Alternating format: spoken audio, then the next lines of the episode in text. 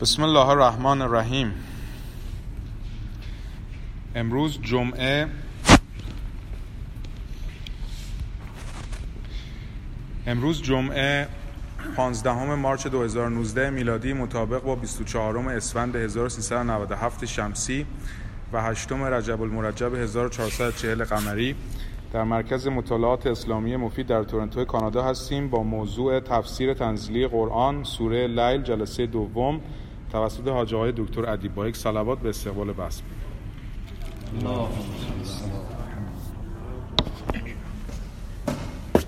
بسم الله الرحمن الرحیم. الحمد لله رب العالمین. و صلاة و السلام علی سیدنا و نبینا ابو القاسم المصطفى محمد و علی آله الطیبین الطاهرین المعصومین. قبل از اینکه شروع کنیم علی قاعده همه دوستان از این حادثه تلخ و خونباری که امروز در نیوزیلند اتفاق افتاده مطلع هستند که متاسفانه فردی که حالا افکار یا اندیشه های غلط و باطلی یا هرچی داشته به مسجدی از به دو مسجد از مساجد مسلمانان حمله کرده و حدود پنجاه نفر کشته شدن به شهادت رسیدند و تعداد زیادی هم مجروح شدند. امیدواریم که خداوند به ما انسانها عقل و قوت روحی بدهد که مسائلمون رو با زبان خوش با هم بتونیم مطرح کنیم و حل کنیم. و خداوند اهل ایمان را و اهل توحید را و اهل معنویت را در تمام دنیا از شرور آفات حفظ بفرماید و انشاءالله این مردم قفلت زده جهان رو به معنویت و به توحید و به ارزش های انسانی انشاءالله رحمانی بفرماید. برای طلب مغفرت برای این عزیزان در گذشته و بقیه کسانی که قربانی جهل و نادانی شدند و مخصوصا در محیط دینی و انگیزه دینی مورد تعدی و تعرض قرار گرفتند با هم فاتحه بخوانیم. با صلوات بر محمد و آل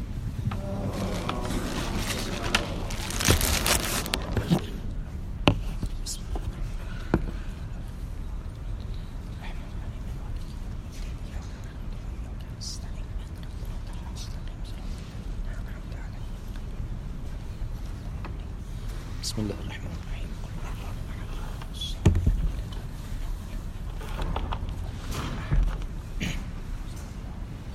اعوذ بالله من اعوذ بالله من الشیطان الرجیم ان علینا للهدى و ان لنا الاخره والاولى فانذرتكم نارا تلظى.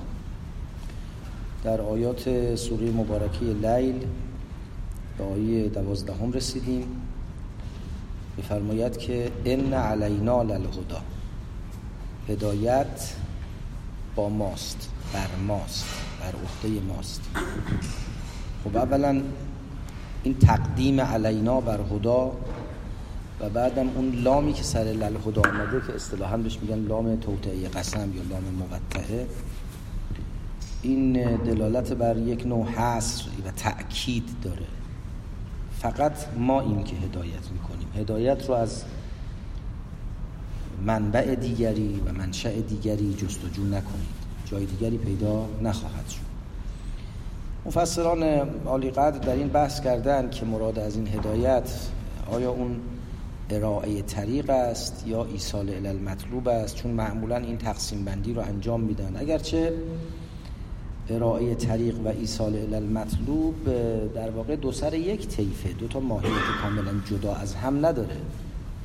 یعنی یه وقتی خدای تبارک و تعالی فقط اطلاع می‌دهد به ما که حقیقت رو کجا می‌شود جست و سعادت رو کجا می‌شود جست. به این میگیم ارائه طریق. حالا اهم از این که دنبال بکنیم یا نکنیم. یه وقتی نه اسباب و وسائلی هم در وجود ما در شخصیت ما در پیرامون ما فراهم میشه که این انتخاب کردن را برای ما آسانتر می‌کنه. شبیه آنچه ازش متکلمین به عنوان لطف مثلا یاد می‌کنه. اسبابی فراهم میشه که البته اونم همشون حساب کتاب و حکمت خودش رو داره. برمیگرده به خیلی جاهای دیگه زندگی ما. در وقتی که در مورد حضرت یوسف علیه السلام وقتی در اون معرض خطر و منجلاب قرار گرفته بود بعد خودش رو حفظ کرد و نجات پیدا کرد. و پناه به خدا برد و از اون زشتی فاصله گرفت. بعد قرآن کریم میفرماد و کذالک ننجل محسنین آدم اگه محسن باشه در مقام احسان باشه ما اینجوری نجاتش میدیم. بنابراین همه زندگی مقدماتی رو فراهم می‌کنه که این هدایت تبدیل بشه به ایصال المطلوب حداقلش ارائه طریقه و نهایتش ایصال المطلوبه که اونم نوع زندگی ما رفتار ما حرکات ما سکنات ما خیلی جزئیاتی که ازشون خیلی وقتا قافل هستیم در کنار هم قرار می‌گیره و به قول حافظ به اونجا می‌رسد که دلا معاش چنان کن که گر بلغزد پای فرشته ات به دو دست دعا نگه دارد. چه ایصال المطلوب چه ارائه طریق؟ میفرماید ان علینا للهدا هدایت مال ماست. از جای دیگری جستجوش نکن. این منافاتی با اینکه وسائطی در این امر الهی و در این اراده و فعل الهی وجود داشته باشن منافاتی با اون نداره. کما که به پیغمبر می‌فهمد انک تهدی من تشاء انک تهدی الی صراط مستقیم. اما ارسلنا که الا مبشرا و نذیرا و داعیا الی الله الا هادیا و مبشرا و نذیرا. ما تو رو هادی فرستادیم. بنابراین پیغمبرم هادی است منتها به اذن الله در طول هدایتگری خداوند هدایت می‌کنه. حتی اون اسباب و عللی هم که به ایصال علل مطلوب منجر میشه. اونا هم ممکنه گاهی در نظام مادی این جهان در نظام غیر مادی این جهان قابل تبیین باشه. آنچه به عنوان نمی‌دونم وراست اوصاف اخلاقی گفته میشه تاثیر جامعه در انسان گفته میشه. همه اینا اینا همش یه مجموعه است که نهایتا همه به فعل و اراده خداوند تبارک و تعالی برمیگرده. مثل همه حوادث دیگر عالم که فعل و اراده خداوند در همه اونها نافذ و جاری است و منافاتی هم با این نظام ظاهری که ما می‌شناسیم و می‌فهمیم و در آزمایشگاه دنبال می‌کنیم نداره. ان علینا للهدا منتها خب در یه جاهایی تأکید بیشتری صورت گرفته. یه جاهایی رو ما اگر غفلت کنیم از اینکه داره فعل خدا در عالم انجام میشه ضرر کمتری می‌بینیم. یه جایی رو اگه غفلت کنیم خسارت کلی می‌بینیم. موضع هدایتی که از اون موضوعاتی است که باید توجه داشته باشیم که اینجا عرصگاه مشیت خداوندی است و هرچی می‌خوایم باید از او بخوایم. و ان لنا للآخرة والاولا اون دیگری و این اولی هم مال ماست. که این اون دیگری و این اولی اشاره است به دو ساعت زندگی به دو ساعت از هستی انسان. اونی که ازش به عنوان آخره و دیگری نهایی یا آن سوی مرز زندگی یاد میشه. همون است که به حال به عنوان بهشت و جهنم و عاقبت و زندگی پس از مرگ می‌شناسیم.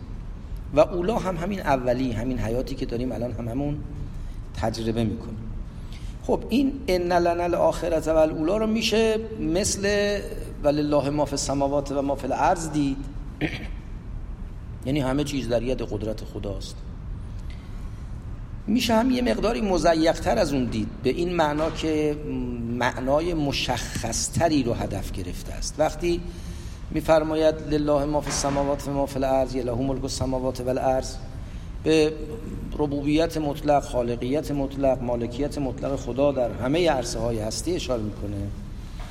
ولی وقتی صحبت از آخرت و اولا میشه گویی وسط پای انسان وسطه. برای انسان یه ساحتی از زندگی زندگی اولاست یه ساحت دیگری زندگی آخرته.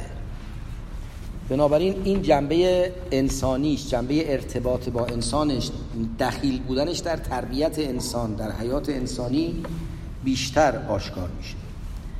خب ما هدایت مال ماست بر عهده ماست سهم ماست و آخرت و اولارم مال ماست. در دست من من همه چیزش رو من می‌دونم. مثلا آفریدگارش منم. فانذر تو کم نارن تلزا این فا فای تفریع اصطلاحا. نتیجه این که هدایت با منه و نتیجه این که آخرت و دنیا همش در اختیار منه و در دست منه اینه که من به شما تذکر میدم انذار میدم. انذار یعنی تذکر نسبت به امری که در آینده پیش میاد و مطلوب نیست. نگران کننده است. فانذر تو کن شما رو انذار میدم. نارن تلزا آتشی که شعله ور میشه لهیب می‌زنه. لذا اون شعله ور شدن آتش تلزام در واقع تتلزا بوده دیگه. یعنی آتشی که شعله می‌کشه. آتشی که زنده است. ببینید ما تو جنبه مثبتش تو اون شعر حافظ داریم که آتشی که نمیرد همیشه در دل ماست. زنده بودن آتش یه وقتی اون جنبه مثبت یعنی همیشه گرم بودن و پرفروغ بودنش. این تعبیر شعله ور بودن یعنی اینکه یه ما... یک آتشی نیست که یه روزی برافروخته شده خاموش میشه وقتی هم تمام میشه. گذران نیست. یه امری است که خود تتلزا فعل مزارعه و بر استمرار دلالت داره. یه حادثه ای نیست مال یه وقت خاصی. یه واقعیتی است همیشگی و استمرار یابنده که اگر خدای نکرده گرفتارش بشیم دیگه مشکلات بی پایان خواهیم داشت. خب لا یسلاها الا الاشقا. الذی کذب و تول جز بدبختتر یا بدبختترین که تکذیب می کند و روی می گرداند کسی در این آتش گرفتار نمیشه. سلی آتش یعنی به آتش وارد شدن گرفتار شدن درگیر شدن به آتش. مفسران اینجا اختلاف نظر بسیار دارن. یه استفاده ای مرجعه از این آیه کردن. من یه توضیح مختصری بدم که مرجعه کیان اولین انشعاب عقیدتی که در اسلام پدید آمده از جریان جنگ سفین و جدا شدن خوارج یا به تعبیر نخستش محکمه اولاست. دعواهای قبلی هیچ کدوم در ساحت اندیشه دینی و تفرق دینی اتفاق نیفتاده. یعنی اختلاف نظری که چه بین مهاجر و انصار بر سر خلافت بود و چه بعد بین بنی هاشم و شیعیان امیرالمؤمنین و خلفای قریش بر سر خلافت بود. موجب تفکیک و جدایی جامعه و تفرق در جامعه و تبدیل شدن به دو گروه مذهبی نشد.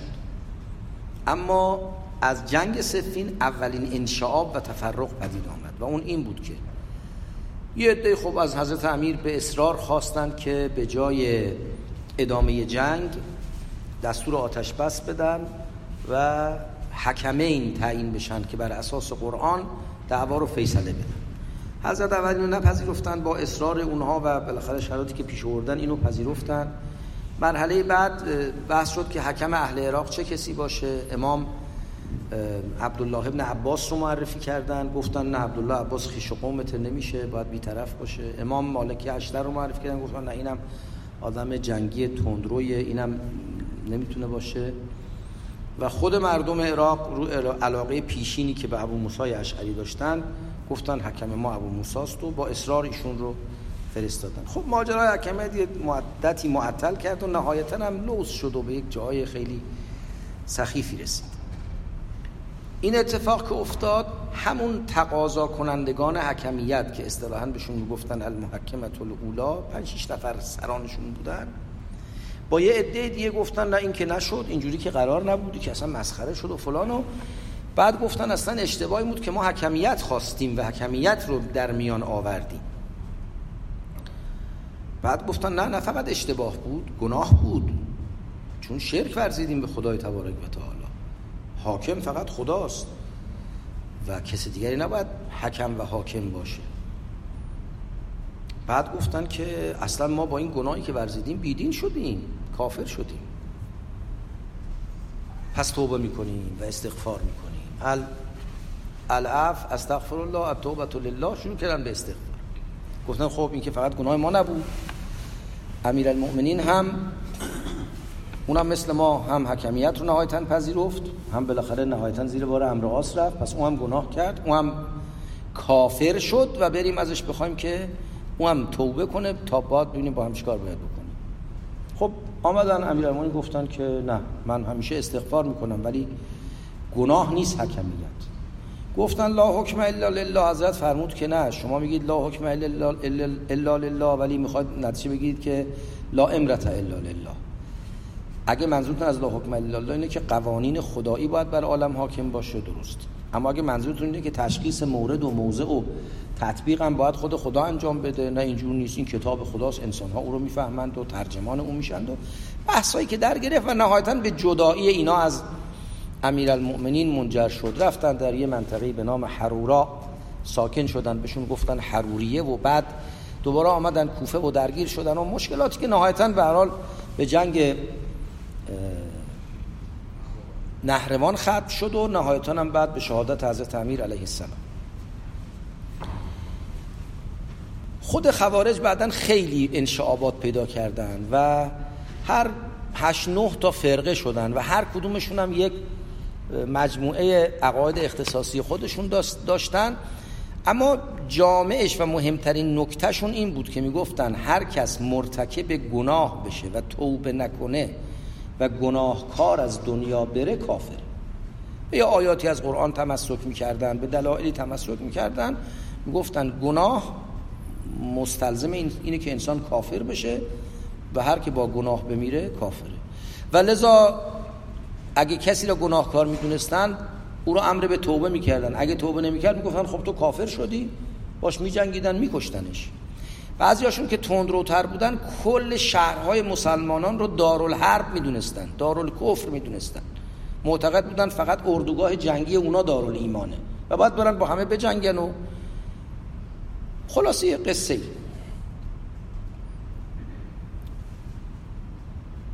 و البته در تضعیف دولت امیرالمؤمنین و دولت عراق هم اینا خیلی موثر بودن و به هر حال بعد از استقرار معاویه اینا طبیعتا با معاویه هم کنار نیومدن و مدتها درگیر بودن.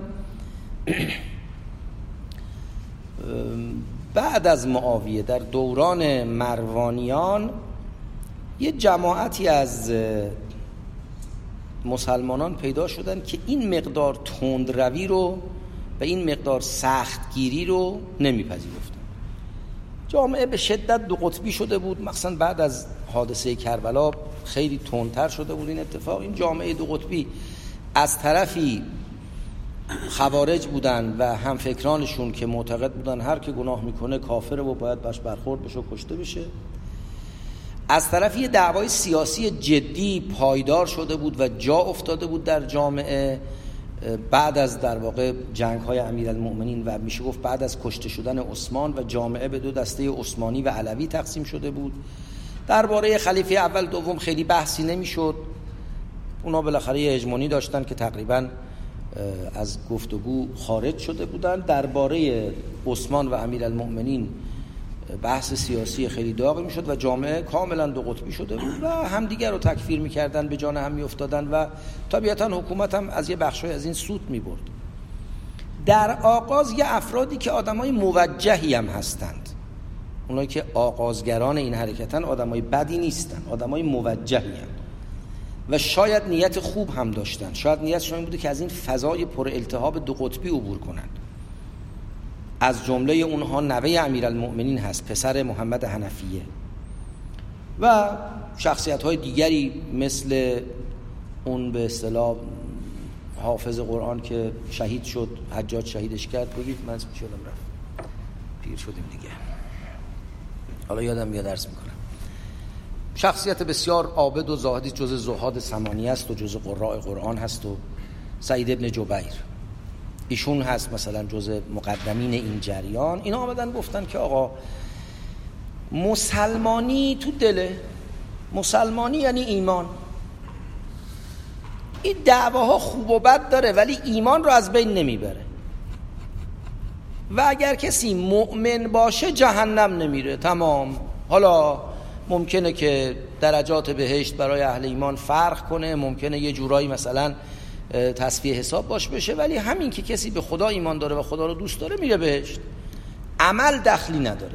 حالا این فکر بعدا به عنوان مرجعه شناخته شد استدلال های آوردن بحث کردن یک قرار راجع به این بحث کردن. آثارش الایومنا هازا باقی ها یعنی بحثش تموم شده ولی نوع نگاه اونها هنوز هم به یک معنا باقیه و نهایتا چنان شد متاسفانه که به رغم این که میگم در آغاز کسی مثل حسن ابن محمد ابن علی ابن ابی طالب علیه السلام پسر محمد حنفیه یا مثل سعید ابن جبیر یا شخصیت های موجه دیگری در آغاز این حرکت بودن کار به جای رسید که مرجعی بودن یعنی لاعبالی بودن.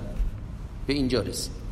در یه داستانی هست که یه کسی با فرزدق مواجه شد. فرزدق شاعری بود که در مدح امام سجاد شعر گفته بود و از همیشه در, در واقع حرکت سیاسی تمایل به اهل بیت داشت. از اونور عرق هم می‌خورد و هر کاری هم که پیش میومد متناسب با عرق خوریش می‌کرد.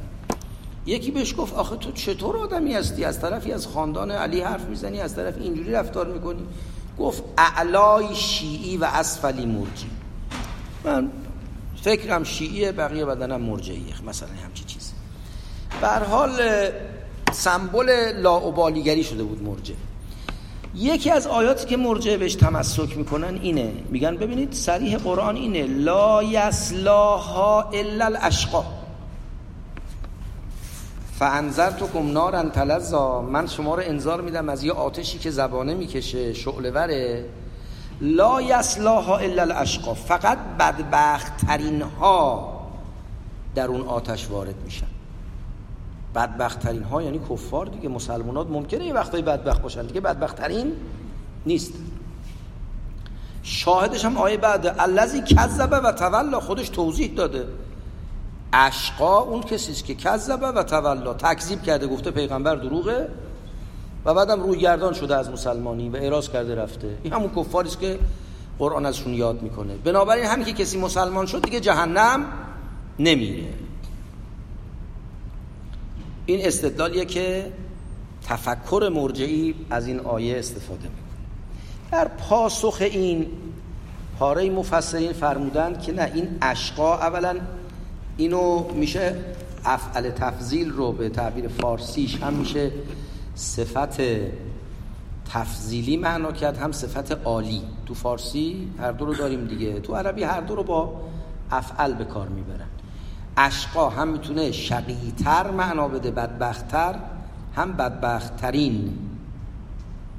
اولا اشقا رو اینجا بدبختترین معنا نکنیم بدبختتر معنا کنیم. بعد بیایم اینو به نسبت بسنجیم. یه آدمی بدبخته به خاطر اینکه نقص و عضو داره. یا آدمی بدبخت به خاطر اینکه وضع مالیش خوب نیست. یا آدمی بدبخت به خاطر اینکه کند ذهنه. یا آدمی بدبخت به خاطر اینکه تحت فشار مثلا اجتماعی یا سیاسی یا هر چیز دیگه قرار گرفته. یا آدمی بدبخت به خاطر اینکه مریض احواله. اینا همه یه نوع بدبختی هم دیگه. یا آدمی بدبخت به خاطر اینکه آخرتش خراب کرده. این بدبخت تره این بدبختی های دنیا همه گذراست. همه چند روزی بیشتر نیست. یه سال دو سال هفتاد سال صد سال. بیشتر از این که دیگه نیست. هرچی باشه تموم میشه. شب سمور گذشت و لب تنور گذشت. بدبختی مهمتر اونیست که به آخرت برمیگرد اونی که بدبختره اونیست که کذبه و تولا منتها تو این کذبه و تولا باز یه مسئله باقی میمونه که اگه منظور از کذبه و تولا کافره باز خب همون تقریبا حرف مرجعه میشه. اونا هم همینو میگن دیگه. میگن اون بدبختتر. حالا شما ترین رو بکنید تر.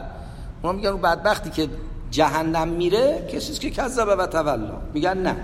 این لایسلاها منظور از سلی نار وارد شده در آتش اشاره به خلود در آتش. این تعبیری که بعضی از اجله مفسرین معاصر هم فرمودن.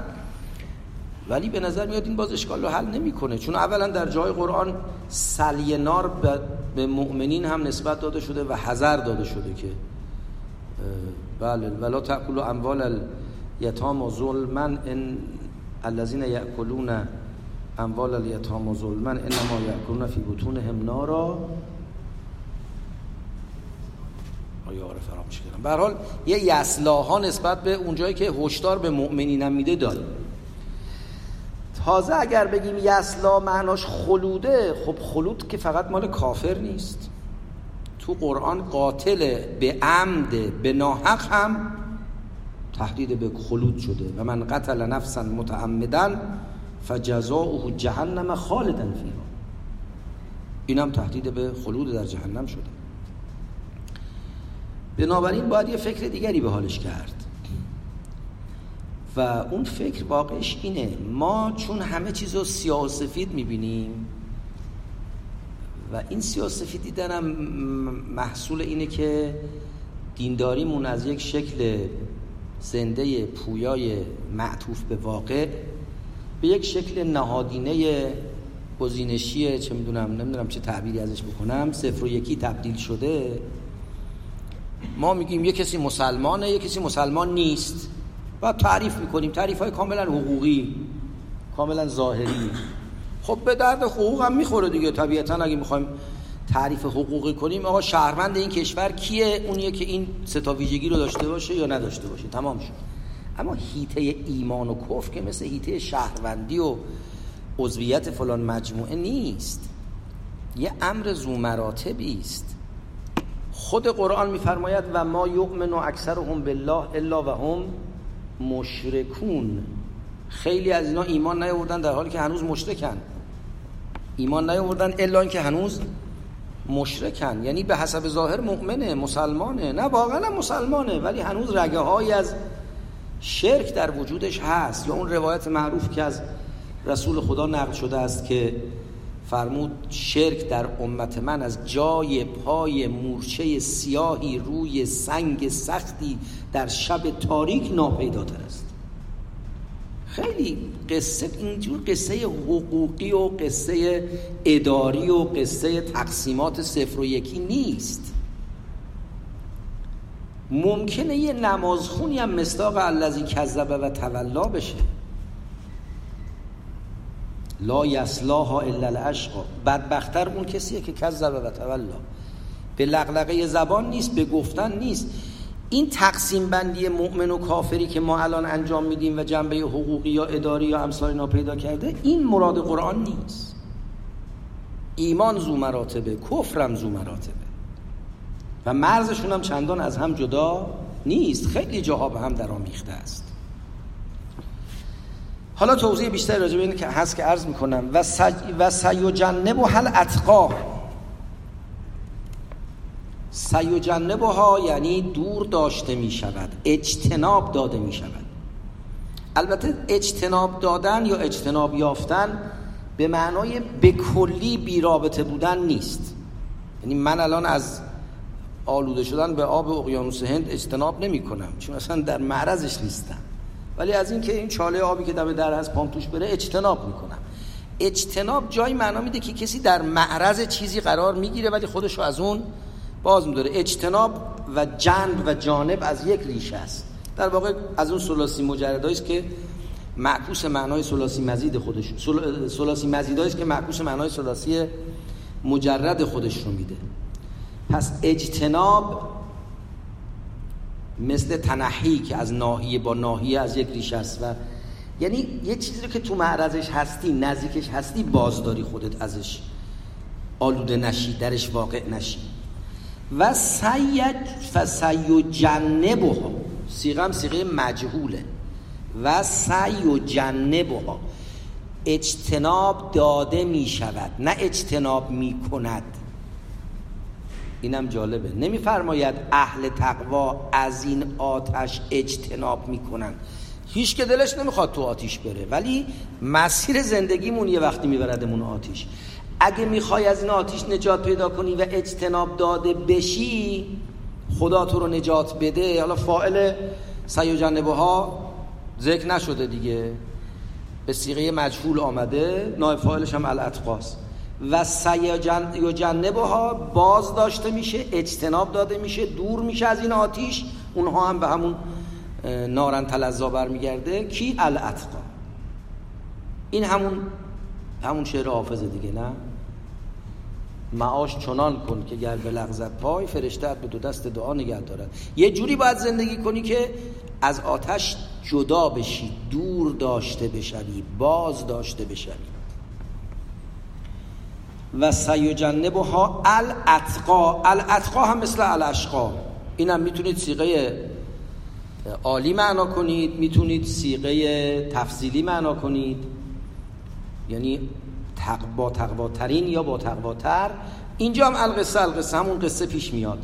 خب اگر ما طبق روال مرجع معنا کنیم جمع کثیری از آدم ها نه بهشت نه جهنم میرن نه نمیرن.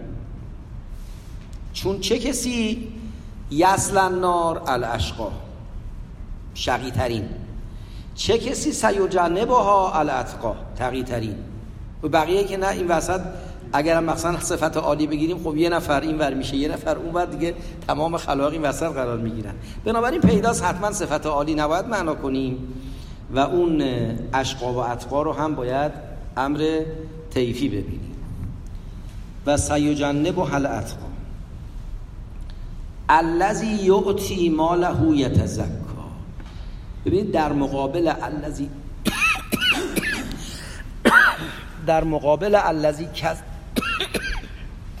باز می‌خوام. در مقابل الذی کذب و تولا اینجا مثلا باید الالقاعده میفرمود الذی یؤمن و مثلا یتوجه و همچی چیزی باید میفرمود دیگه نه؟ اما میفرماید که یعطی ماله یتزکا. اونی که تکذیب می‌کنه میشه اشقا اونی که مالش رو برای پاکی میده میشه اتقا. خب ممکنه کسی مسلمان باشه ولی مال نده. این مصداق اشقاس مصداق اتقا نیست دیگه. پس معلوم میشه کفر ایمانی که اینجا گفته میشه اون کفر ایمان تعریفی حقوقی رساله ای نیست. حالا اینو بیشتر توضیح میدم. قبلش اینم ارز کنم که شبیه این تعبیر در آیات و روایت ما زیاد داریم که شقی گرفتار جهنم خواهد شد. معلصف گاهی وقتا اینا رو افرادی واژگونه می‌فهمند. فکر می‌کنن در روز ازل که آدما رو تقسیم می‌کردن یا گلشون رو میسرشتن یا چه می‌دونم هر جور دیگری قالب می‌زدن از اول یه عده رو بدبخت نوشتن و قالب زدن. سرنوشتشون پیشونی نوشتشون اینه که بدبخت باشن.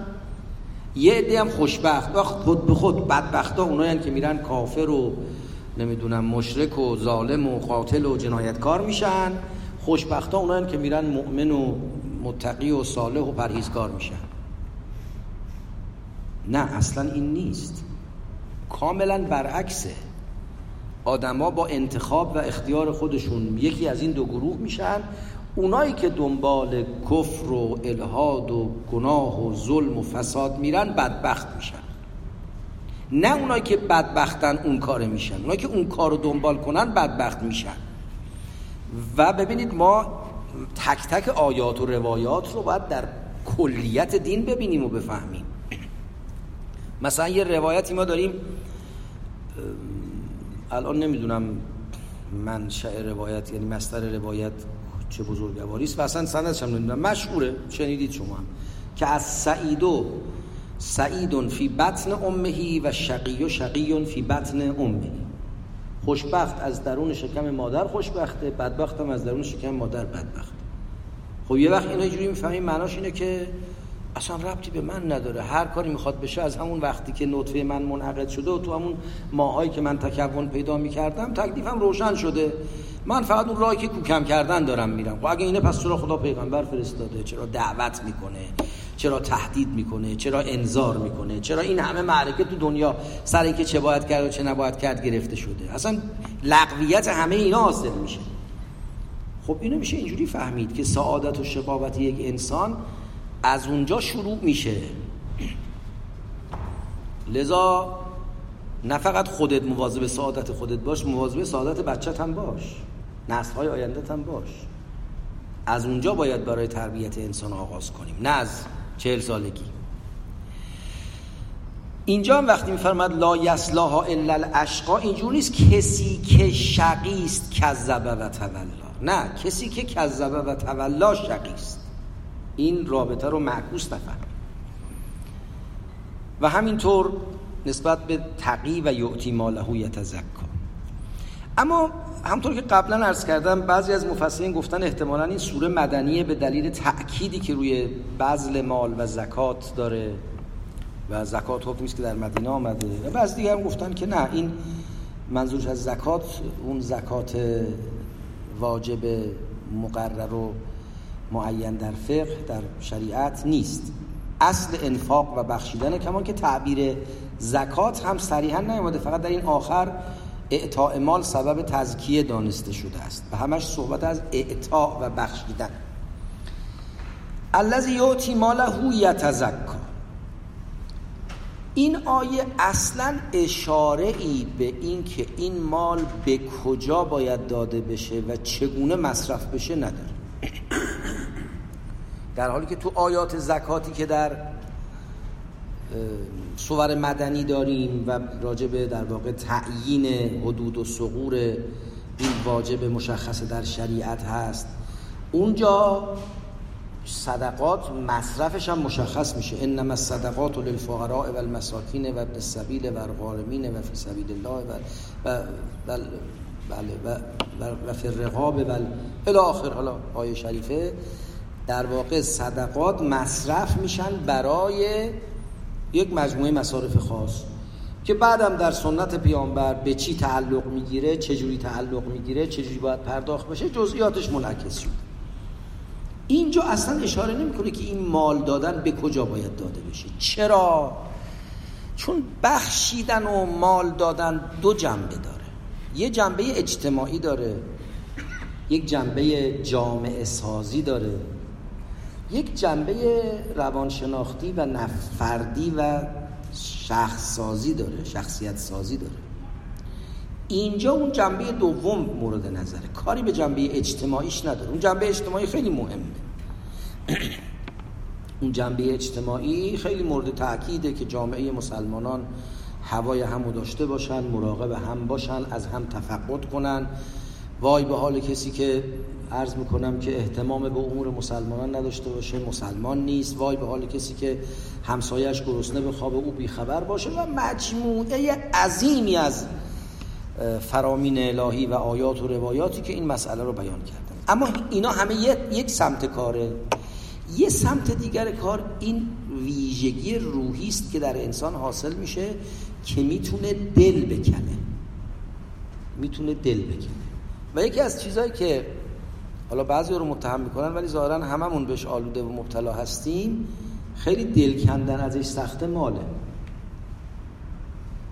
البته جونم دل کندن ازش سخته ولی چون کم پیش میاد خیلی کم پیش میاد برسیم سر یه دوراهی که باید از جان بگذریم. اما مال چون درگیری روزمرمونه خودش رو بیشتر نشون میده. از مال گذاشتن سخته. از جان گذشتن سخته. یه کسانی تا یه جایش حاضرن بیان. در سوره مبارکه نسان فرمد علم تر الا الذین قیل لهم کفوا ایدیکم و عقیم الصلات و آت الزکات. نگاه نکردیم اونایی که وقتی بهشون گفتن از کارهای زشت دست بدارید. نماز بخونید زکات بدید. تا اینجا صداشون در نیامد. فلما کتب علیهم القتال اذا فری اذن فریق منهم یخشون الناس که خشیت الله.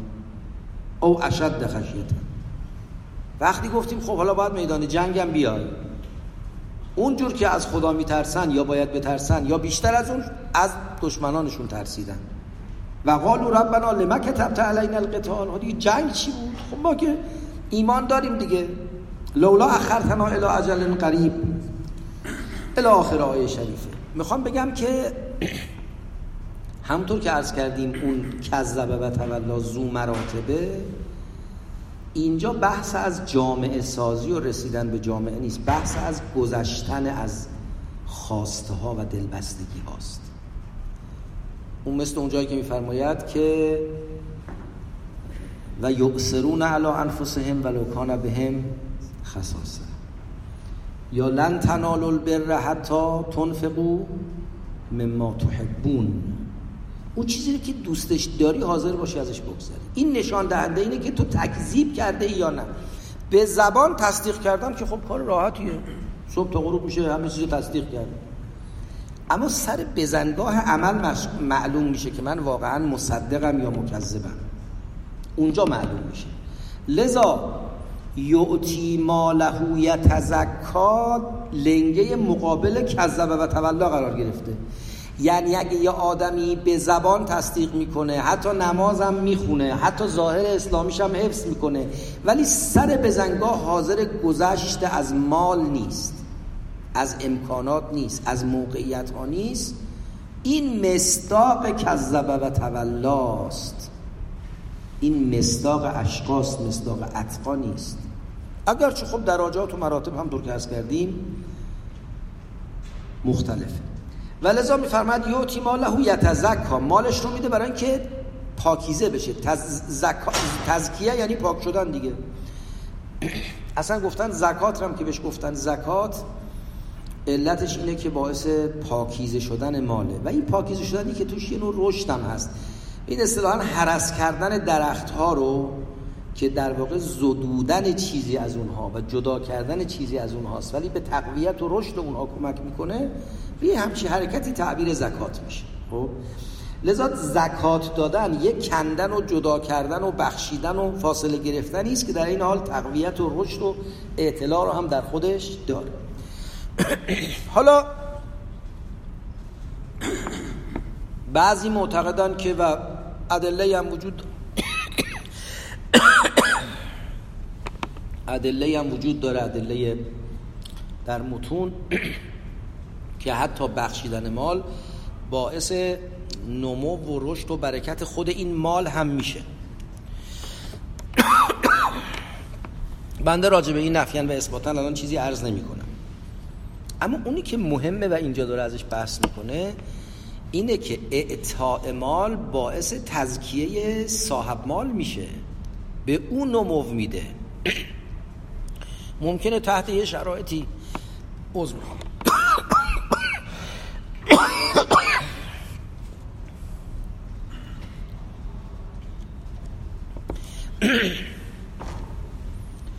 ممکنه تحت یک شرایطی بخشیدن مال باعث فراوانی مال هم بشه.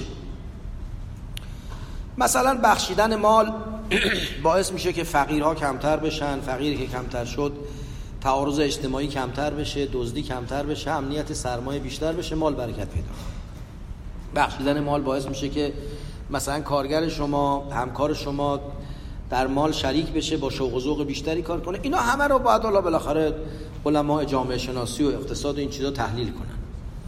اونی که مهمه اونی که دین می‌خواد بگه این نیست که یعنی دین رسالتش این نیست که بگه آقا برای که یک قرونت بشه دوزار برو خمسش یا زکاتش رو بده. ممکنه یک قرون خمسش که دادی دیگه دوزار هم هیچ وقت نشه. این بحث دیگرش اون باید کسی دیگه دنبال کنه. اما این یک قرونت اگر شد ده شاهی یا نمی‌دونم کمتر یا بیشتر خودت ولی رشد می‌کنی خودت پاک میشی. این یک قرون برای اینه که تو زنده بشی. برای اینه که تو بالا بیایی و بر بیایی الذی یعطی ماله یتزکا نه یتزکا ماله. یتزکا نفسه. مالش رو میده تا شخصیت خودش پاکیزه بشه. تا دلبستگی تو وجودش نمونه. الذي یعطی ماله یتزکا. و مال احد عنده من نعمت تجزا. اینم باز تاکید همین معناست. تو منعادلات و محاسبات اجتماعی نیست که این میبخشه. تو معادلات و محاسبات خب بله ما تو معادلات اجتماعی هم باید جای بخشش کنیم دیگه. شرع هم همینو قبول داره. قرآن هم میفرماید که فاذا هویتم به تحییت فحیو به احسن منها او ردوها میفرماید اگه کسی به شما تحییتی گفت بهتر جوابشو بدید. یا حداقل مثل خودش جواب بدید. اگه کسی به شما گفت سلام بگید سلام علیکم. اگه گفت سلام علیکم بگید سلام علیکم و رحمت الله اگه گفت سلام علیکم و رحمت الله بگید سلام علیکم و رحمت الله و برکاته. ها؟ بهتر جواب بدید. یا لاقل مثل خودش جواب بدید. خب یکیش هم اینه که اگر کسی شما رو مهمان کرد مهمانش کنید کادو آورد کادو بیارید. اینجا اجازه بدید من گرچه وقتم کمه یه پرانتز باز کنم یه روزه بخونم به دشت کربلا یه گریزی بزنم. و اون اینه که تو این مناسبات اجتماعی هی کار رو بر هم سخت نکنیم. اینم یه مسئله مهم است من یادم میاد که بچه تر از این که بودیم پنجاه سال پیش ماه مبارک رمضان که می‌شد بعد افتار می‌رفتیم خونه اقوام و خیشان موقع تلویزیونی بود یه رادیو بود فقط اخبار ساعت نام چند باش گوش می‌کردن. بعضی وقتا هم باش جانی دلر گوش می‌دادن. ولی ما رمضان کسی که جانی دلر هم گوش نمی‌داد عرض می‌کنم که افتار که می‌شد اگه مسجد بعد افتار بود می‌رفتن مسجد. اگه مسجد اول افتار بود بعد افتار خونه خاله و عمه و فامیل و دوست و آشنا و می‌رفتن یه چای دم می‌کردن زول بیایم با خودشون فوقش نیم کیلو زول بیا میخریدن می‌رفتن. تقریبا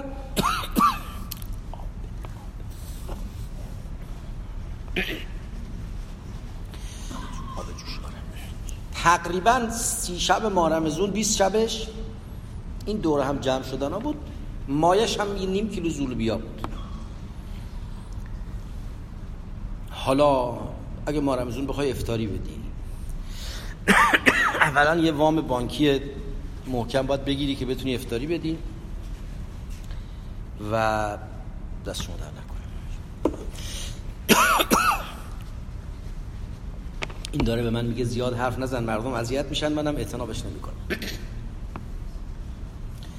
و بعد هر روزی هم هی پیچیده تر میشه سنگین تر میشه مشکل تر میشه. خدا وکیلیت با خودمون این کارو نکنیم الحمدلله یکی از برکاتی که اینجا وجود داره این ارتباطات و رفت و آمدهایی است که بین دوستان برقراره و این خیلی ارزشمند.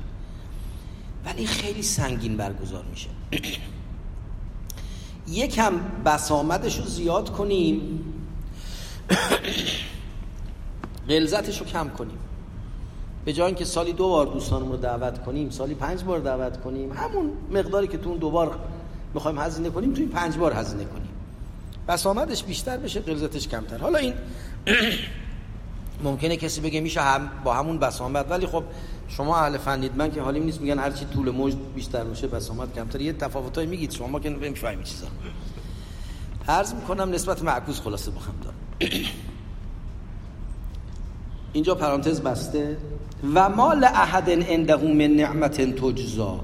از کسی خورده برده ای نداره. از کسی پیشش نعمتی بدهکاری نیست که بخواد جزای اونو بده. میگه خب حالا کاسه آمده باید تقاری به جاش برگرده. نه. الا ابتقاء وجه ربه الاعلا. این فقط در جستجوی وجه الله این کار. حالا این وجه الله شما می‌تونید بگید در جستجوی خدا بهش توجه کنه. یعنی چه توجه کنه؟ وجه یعنی چهره نه؟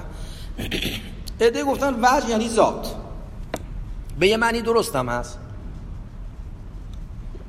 شما اگر از دور نگاه کردی دست کسی از پشت پردامت بیرون دیدی میگی میگن دیدیش میگه نه دستشو دیدم. کی میگی خودشو دیدم وقتی صورتشو دیده باشی. ها؟ پس وجه در واقع نماینده خود آدم هست. اما وجه به معنای توجه هم هست. انسان از چیزی وقتی با کسی گفتگو می‌کنه ازش راضیه وجه به وجه به اون نگاه می‌کنه با چهره به اون نگاه می‌کنه. وقتی ناراضیه جای دیگر نگاه می‌کنه روی گردان میشه. وجهش رو به طرف اون نمی‌کنه. اصلا توجه کردن یعنی پذیرفتن. یعنی راضی بودن یعنی خوشنود بودن. الا ابتقاء وجه ربه الاعلا این از کس به کسی بدهکاری نداره. پیشش طلبی از کسی نمونده که برای طلب این کارو کنه. فقط یه هدف داره و اون اینکه توجه خدا رو به خودش جلب کنه. یعنی خدا رو از خودش راضی کنه. فقط برای رضای خدا این کار می‌کنه. وقتی تعبیر وجه توی انفاق جای دیگر هم آمده دیگه. و یطعمون الطعام علا خب انما نطعمکم لوجه الله. ولا بله. واصبر نفسك مع الذين يدعون ربهم بالغدات والعشی یریدون وجهه ولا تعد عیناک عنهم. اونایی که توجه خدا رو می‌خوان اونایی که می‌خوان خدا از اونها راضی باشه.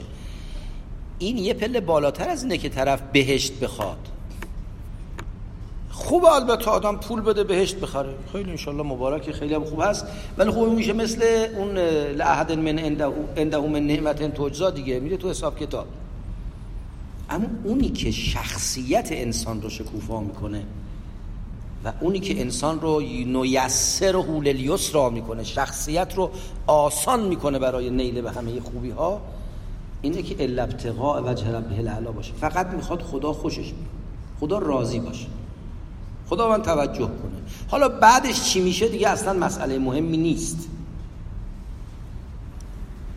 بعدم وجه ربه الاعلا. طبیعتا تمام این کلمات با حساب کتاب آمده دیگه. وجه رب.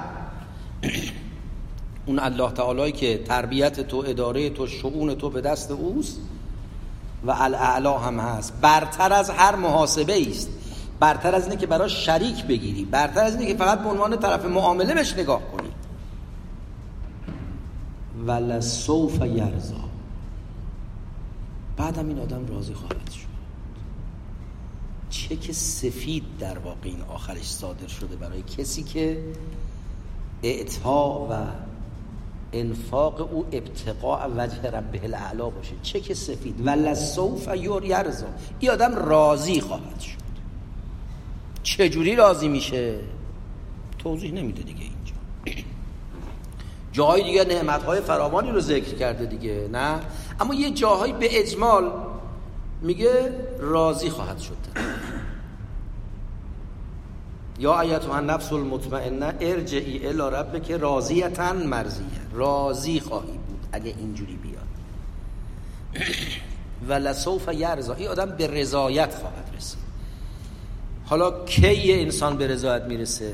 یه آدمی مثل امثال بنده که خیلی آدمای حقیر و محدود و کوچولویی هستیم با یه لقمه نان به رضایت می‌رسیم. یه آدمایی میگه نه دریارم به کام من بریزی من سیر نمیشم. خورشید رو هم تو دست من بذاری من راضی نمیشم. خدا میگه من راضیش می‌کنم. راضی خواهد شد. خورشید رو بهش میدم. یه کسی هم میگه اصلا خورشید و ماهت مال خودت. من وجه تو رو می‌خوام. الا ابتغاء وجه ربه الاعلا. تو فقط به من توجه کن من راضی میشم. خدایا به ما توفیق بده که ایمان در دلمون و در وجودمون و در عملمون و در شخصیتمون نفوذ کنه و الله بتونیم به اونجا برسیم که برای وجه رب کار کنیم. و اون رضایتی که قایت همه خوبی هاست رو انشاءالله بهش برسیم. به برکت صلوات بر محمد و آل محمد.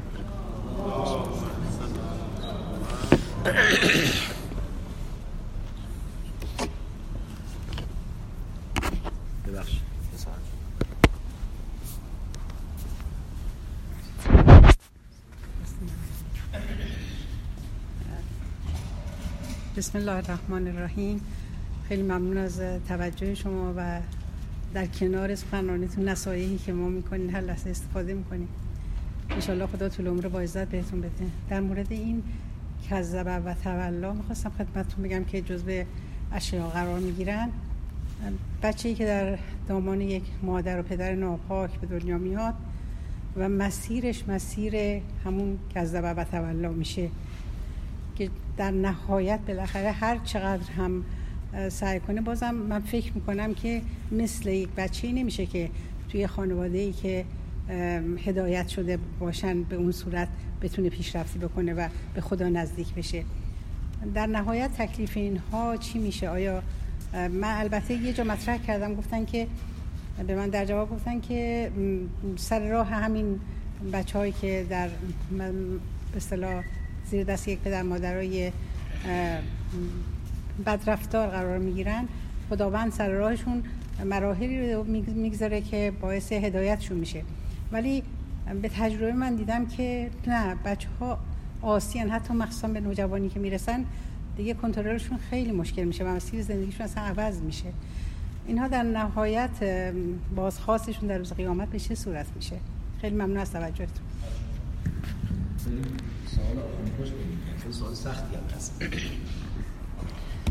ببینید من اول یه توضیح ارز کنم و اون این که وقتی از کذبه و تولا حرف می‌زنیم شما قصه رو به این شکل نهادینه امروزی دستبندی شده و دستبندی شده نبینید. یعنی لزوما بگید خب اینی که ریشی داره و امامه داره و با بسم الله حرفش شروع می‌کنه با نمی‌دونم صلوات تموم می‌کنه این دیگه از قلمرو به تکذیب و تولی دور شده. و یا آدمی که به ظاهرش نگاه می‌کنیم اصلا در افق چهرش رنگی از شعائر دین نمی‌بینی این حتما مکذب روی گردانه لزوما اینطور نیست. از کردم یه وقت ما با شاخص فقهی و شریعتی داوری می‌کنیم. این داوری در جای خودش محترمه و ارزش فقهی و شریعتی داره. در روایت میفرماید الاسلام ما علیه المناکه اسلامی که چجوری اثبات میشه؟ میگن سه راه داریم که اثبات کنیم کسی مسلمان. یکی این که بشنویم گفت لا اله الا الله محمد رسول الله صلی الله علیه این مسلمان. دوم این که هیچی نگفته. پدرش یا مادرش. پدرش یا مادرش. یا پدر پدرش یا پدر مادرش یا مادر مادرش. یکی از عمودینش مسلمان باشه. این ملحق به اسلام. هیچ لازم نیست بپرسید تو دینداری نداری مسلمان نیست. و سوم هم اینی که اصلا نمی‌دونیم پدر مادرش کی. یا آدم وسط خیابون دیدیم هیچ نمی‌دونیم کیه. منتها تو جای دیدیم که جمعیت مسلمان ها غلبه داره سرزمین زندگی مسلمان هاست اصطلاحا میگن لقیت دارالاسلام. خب این حکم به مسلمانی فقهیش میشه. این حکم به چه دردی می‌خوره؟ به درد که اگر خدای نکرده افتاد مرد واجبه بری قسلش بدی کفنش کنی تو قبرستان مسلمان دفنش کنی. اینی که اینجا ازش بحث میشه اصلا این نیست. اینه که این آدم روی کردش در مقابل خدای تبارک و تعالی و در مقابل حقایقی که در این عالم میابه چطور روی کردیه؟ ممکنه یه آدمی بهش نرسیده. همطور که شما میگید. حالا من حساب دو گروه رو فعلا جدا کنم. یکی اونایی که در جای هستن که اصلا پیام خاتم انبیا صلوات الله علیه و آله بهشون نرسیده. یکی اونایی که نه تو من محیط های اسلامی هن که رسیده ولی توی خانواده لاغبالی هن. اول اون نرسیده ها رو توضیح بدم اونا راحتتر میشه پذیرفت بعد بریم سراغ اونایی که تو خانواده لاغبالی هن. شما فرض کنید که این قبایل بدوی که قبلا توی همین کشور زندگی می‌کردن و اسکیموهایی که تو قطب زندگی می‌کرده و هیچی از عالم خبر نداره فرض کنید حالا الان اصل ارتباطات دیگه همه همه جا خبر دارن برگردید 50 سال پیش ولی یه آدمی است دروغ نمیگه حقه نمی‌زنه نامردی نمی‌کنه. اون اصولی رو که به عنوان اصول اخلاقی و انسانی مورد قبول جامعه خودش قرار گرفته رو حریمش رو نگه میداره. ممکنه اصول اخلاقیش هم با اصول اخلاقی من فرق کنه. ما قبلا بحثش هم کردیم. ممکنه فرق کنه ها. ولی کلیاتش یکیه. اینا رو حفظ می‌کنه. بعد توجهی به مبدع علا داره. توجه مبدع معناش این نیست که تفسیر سوره توحید بلده.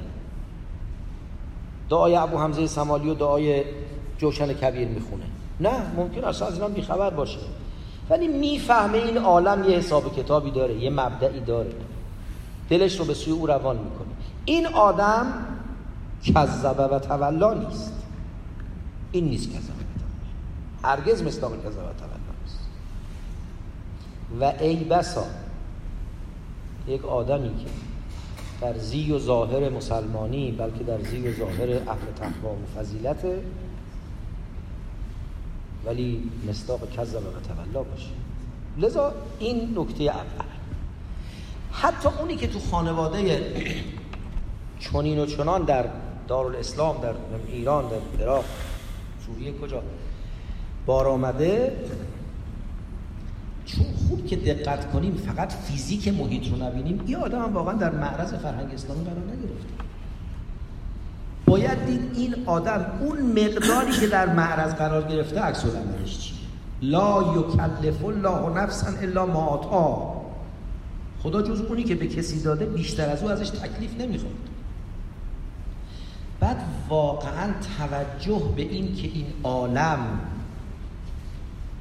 مبدعی داره منتهایی داره. ز کجا آمدم آمدنم بعد چه بود؟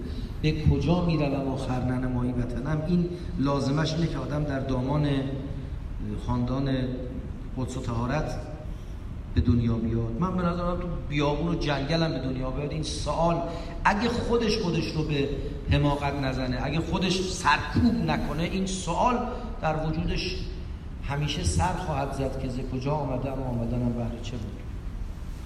و اگه به این سوال سعی کنه پاسخ حق طلبانه بده این کذبه و تولا نیست. نمیگم این به اوج بهشت و نعمت بر این می‌رسه اون یه چند جلسه راجع به پلورالیسم نجات صحبت کردیم. من قبول ندارم نوعی از شمولگرایی رو که بعضی ازش دفاع می‌کنن.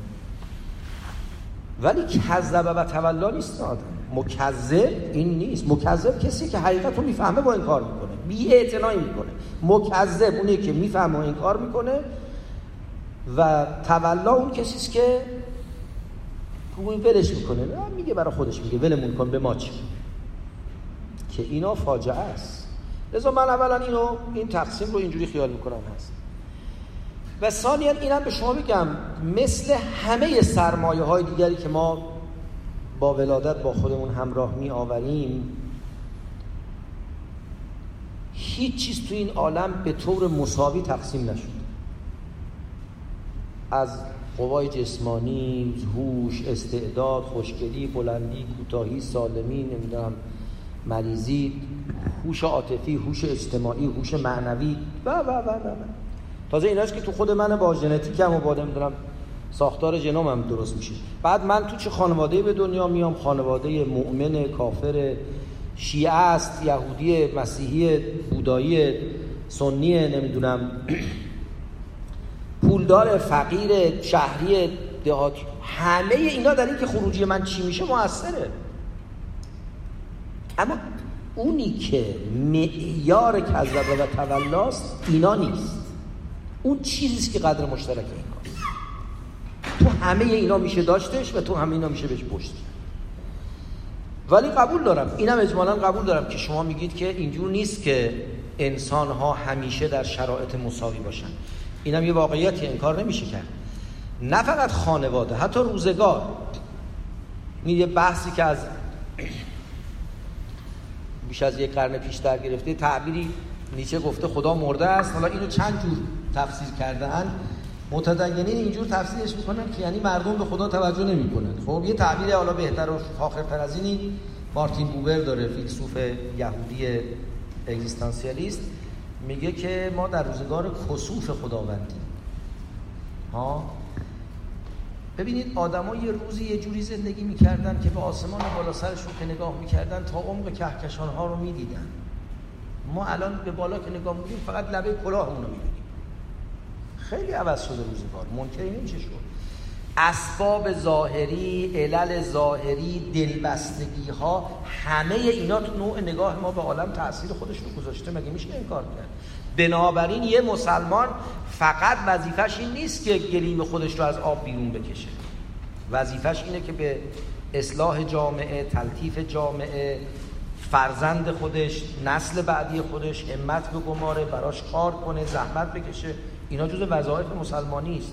اینا جز وظایف انسان اخلاقی است. یعنی انسان اخلاقی جدا از مسلمانی آدم نیست که بگه من دروغ نمیگم. نه باید تو سعی کنی جامعت تا میشه از دروغ فاصله بگیره. ولی بالاخره واقعیت عالم اینه. واقعیت عالم اینه که صد سال پیش زمین ما یک درجه خنکتر از این بود. بنابراین وضع آب و هوا تو همه جا فرق می‌کرد. وضع آب که فرق می‌کرد وضع کشاورزی هم فرق می‌کرد. وضع کشاورزی که فرق می‌کرد وضع زمینداری هم فرق می‌کرد. اون که فرق می‌کرد رابطه فرد با حکومت هم فرق می‌کرد. اونی که یعنی یه گرم شدن زمین خیلی چیزا رو با هم میریزه. حتما تو زندگی معنوی هم اثر خودشو می‌ذاره. تو تربیت خانوادگی هم اثر خودشو می‌ذاره. حالا اینا چیزاییست که در حال تغییر و دگرگونیه. هنر اینه که ما در این جهان پر تلاطم پر تغییر دنبال این بگردیم که خودمون رو و نسلمون رو و فرزندانمون رو چگونه از کذب و تولا بر حذر بداریم. حالا چگونه شو من حالیم نمیشه ولی خب شاید همه با هم فکر کنیم و همکاری کنیم و توکل به خدا کنیم بتونیم رای پیدا کنیم.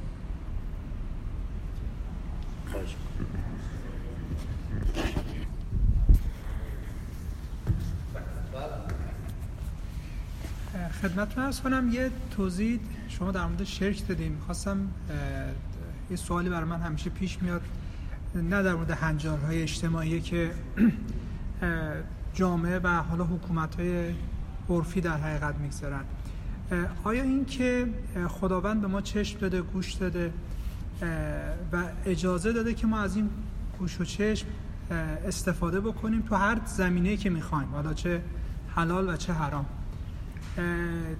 یک شخصی یا یک اشخاصی بیان و بگن که ما اجازه نمیدیم که تو اینو هر جوری خواستی استفاده کنی. حالا به اسم نماینده خدا به هر اسمی که میگن آیا یک جور شرک حساب نمیشه؟ این چون خودش جایگزین خدا کرده و خدا اون اختیاری که به من داده اون می‌خواد اون اختیار از من بگیره.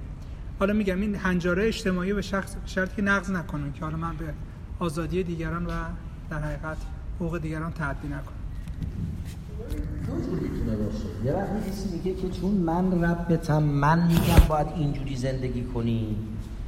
مثل آنچه به فرعون نسبت می‌دادن که می‌گفت که انا ربکم الاعلی می‌گفت باید به حرف من گوش بدید. الیسل این ملک مصر و حاضر الانهار تجریم تحتی چون من بالاترم و رئیسم هرچی من میگم این مسلم شرک داییه خدایی کردنه و لذا فرعون متهم شده و به این صفت شناخته شده که اظهار خدایی می‌کرد. خب؟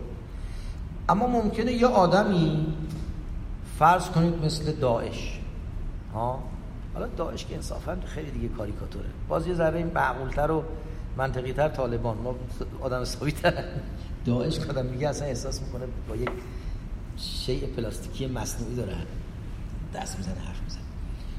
یه کنید آدمی مثل طالبانیا که ظاهرا یه عده زیادشون لاقل بازشون نمیاد. فکر می‌کنن وظیفهشون به عنوان بنده خدا و مسلمان اینه که الان مردم رو وادارن اینجوری زندگی کنن.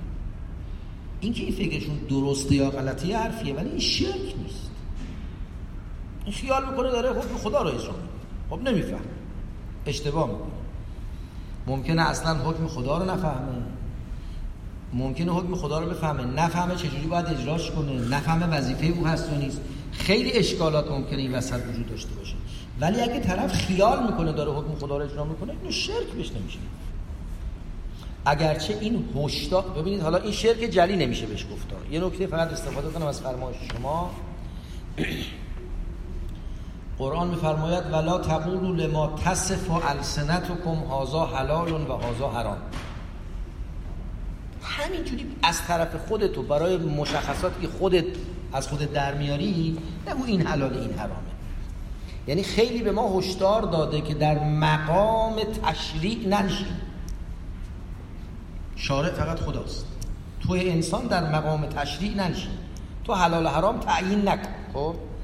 ممکنه اون آدمی که چنان جامد شده و چنان عرض می‌کنم متعصب شده و چنان سختگیر و عبوس شده که فکر می‌کنه اینی که من می‌فهمم مر حکم الهی است همه هم باید به این عمل کنن. ناخواسته یک خود بزرگ بینی ناخواسته یک شرک خفی تو وجودش باشه. کمان که ممکنه یه آدمی هم که میگه آقا من انسانم آزادم خودم انتخاب می‌کنم. حالا باید فکر کنم ببینم این کارو بکنم یا نکنم. اینم عبودیتش کمرنگ شده باشه اینم یه شرک خفی تو وجودش باشه. اونم از مرحله عبودیت عبور باشه. این این بررسی های چیزه. اما اونی که بخوایم بگیم لزوما الزام دیگران به کار خاصی یه نوعی شرکه به نظرم اینجور نیست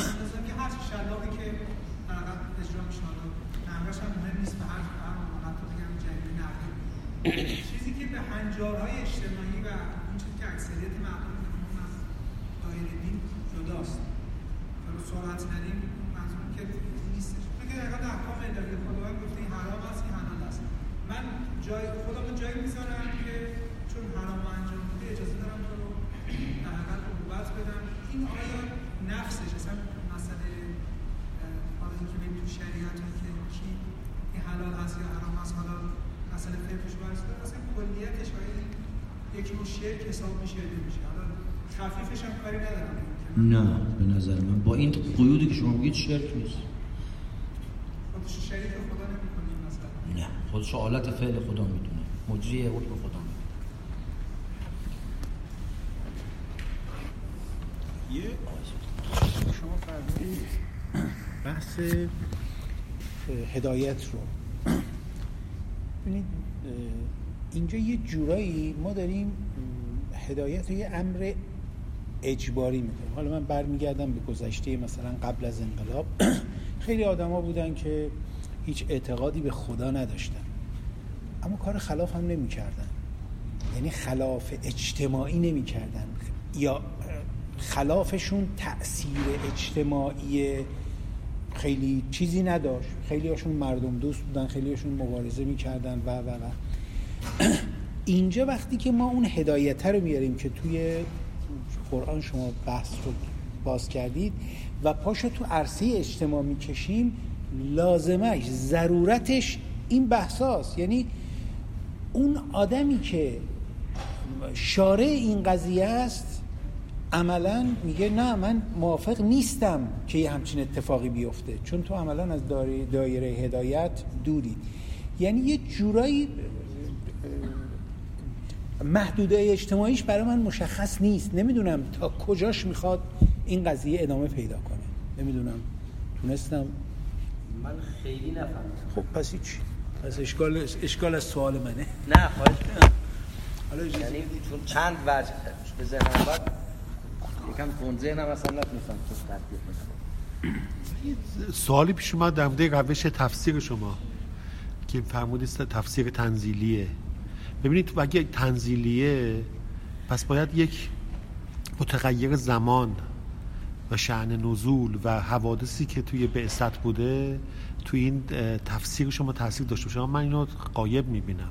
آیا شما فکر می‌کنید این باید اینو به قلت بزاعت من برده نه نه. سعیم این هست. آها. ولی دیگه بیشتر از این بلد نیستم. متاسف نه یعنی می‌خوام بگم که چیزی اینجا حلقه مخروبه هست نه اینجا من عرض کردم که جلسه قبل مفصل‌تر گفتم بعضی گفتن مدنیه بعضی گفتن مکیه. بعد گفتم ما این که مکی باشه رو به این دلیل می‌تونیم بپذیریم که این رو تطبیق بر زکات ندیم. بحث این که انسان بتونه به خاطر خدا از مال بگذره. ولی حالا یه مقدار دعوای مکی و مدنی بودن غیر از این که به محتوا و همینا برمیگرده دعوا شیعه و سنی هم هست البته. اگرچه قالب مفسرین شیعه گفتن مکیه ولی اونایی که میگن مدنیه می‌خوان احتراز کنن از اینکه هیچ وقت تطبیق داده نشه بر ابوبکر. یعنی باید ساله اول نزول باشه. خیلی بله بله بله. به نظرم به نظرم لحنش و سیاقش و اینها معید مکی بودنشه و با این حساب دیگه اون اعطای مال هم زکات نمیشه. یه اشارات که هرچی بلدم میگم یه هرچی نمیگم بلد نیستم بسیار خوب با یک صلوات خرج مجلس